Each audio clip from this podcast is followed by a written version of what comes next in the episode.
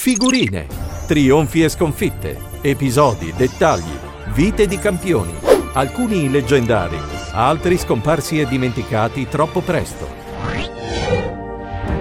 Giochi olimpici, quarta edizione, venerdì 14 luglio 1908. La corsa del secolo prende il via alle 14.33. Caldo, torrido. Atleti pronti sul prato del castello di Windsor. Arrivo sulla pista di White City dopo 26 miglia e 385 yards, pari a quei 42,195 km che da allora sono diventati misura standard della maratona.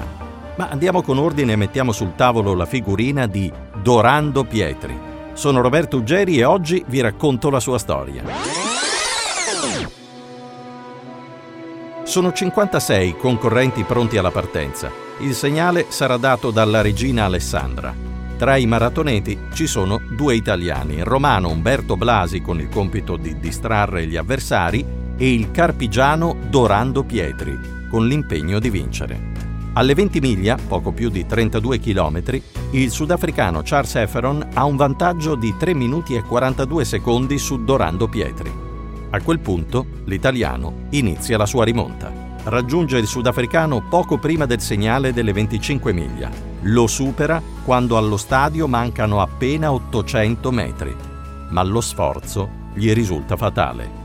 Dalle retrovie si fa sotto l'americano John Hayes, fino a quel momento autore di una gara prudente, che supera Efferon ad una ventina di metri dallo stadio.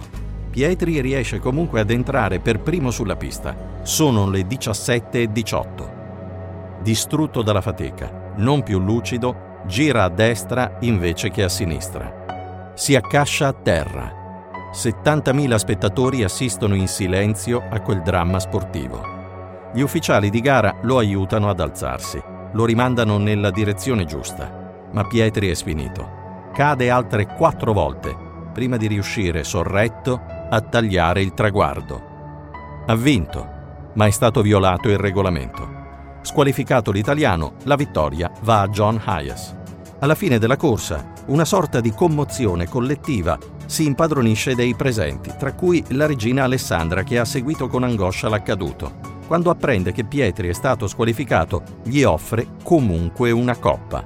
La gara è già nella leggenda. Sul traguardo arrivano solo 27 corridori, meno della metà. In poche ore Pietri diventa l'uomo più famoso del suo tempo. Il grande compositore Irving Berlin si ispira alla sua vicenda per musicare un'importante sonata dell'epoca. La Domenica del Corriere dedica al Carpigiano la copertina. Una confessione postuma nel 1995 conferma il sospetto che il giudice col megafono che sorregge Pietri, nella più celebre immagine dell'atletica, è niente meno che il romanziere Arthur Conan Doyle. Il creatore di Sherlock Holmes donò tra l'altro all'atleta emiliano una tabacchiera d'oro, aprendo con una ricca quota una sottoscrizione a suo favore sul Daily Mail. Ma chi era Dorando Pietri? Nato a Mandrio, una frazione di Correggio, in provincia di Reggio Emilia, il 16 ottobre 1885. Era di statura modesta, 1,59 m per 64 kg di peso, ma ben strutturato. Di famiglia povera, garzone di pasticceria, dopo qualche tentativo con la bicicletta, si era dedicato al podismo esordendo con i colori della Società Ginnastica La Patria di Carpi nell'ottobre 1904 in una gara sui 3000 metri a Bologna. Nel 1905 a Parigi si era imposto sui 30 km di una corsa importante. L'anno seguente, mentre prestava servizio militare, aveva corso la sua prima vera maratona. E dopo quelle Olimpiadi a Londra nel 1908, beh, Pietri si recò in America per la rivincita contro Hayes. La sfida dei due continenti, così fu descritta, si svolse il 25 novembre 1908 con partenza alle 9 di sera sull'anello del Madison Square Garden di New York, che misurava 160,94 metri, esattamente 10 giri per un miglio. Al termine dei 263 giri previsti, Pietri ebbe la meglio. Vinse in 2 ore 44 e 20, staccando il rivale di quasi 45 secondi. Tra il 1906 e il 1910 Pietri partecipò a 10 maratone vincendone 8. La sua carriera si concluse il 15 ottobre 1912 a Göteborg, con un'ultima vittoria sui 20 km. In nove anni aveva preso parte a 121 corse.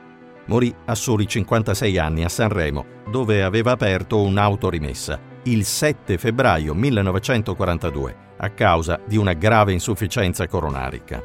Oggi a Carpi, nella sua città dove cominciò a correre come garzone della pasticceria per consegnare in fretta le torte ai clienti, ci sono un cartellone che lo ricorda all'uscita dell'autostrada, una statua in mezzo a una rotonda che lo ha cristallizzato per sempre in una falcata e il bar Dorando nell'immensa piazza Martiri. Ogni volta che ci passo confesso che mi sembra di rivederlo mentre spreccia sotto i portici. Molti gli hanno dedicato dei libri, tra questi c'è Il sogno del maratoneta di Giuseppe Pederiali, pubblicato per Garzanti. Inizia con tre righe di Eugenio Montale che hanno ispirato il titolo. Dicono così. Amo l'atletica perché è poesia. Se la notte sogno, sogno di essere un maratoneta. Figurine vi aspetta con altre storie leggendarie. Una produzione di Roberto Zaino e Roberto Uggeri.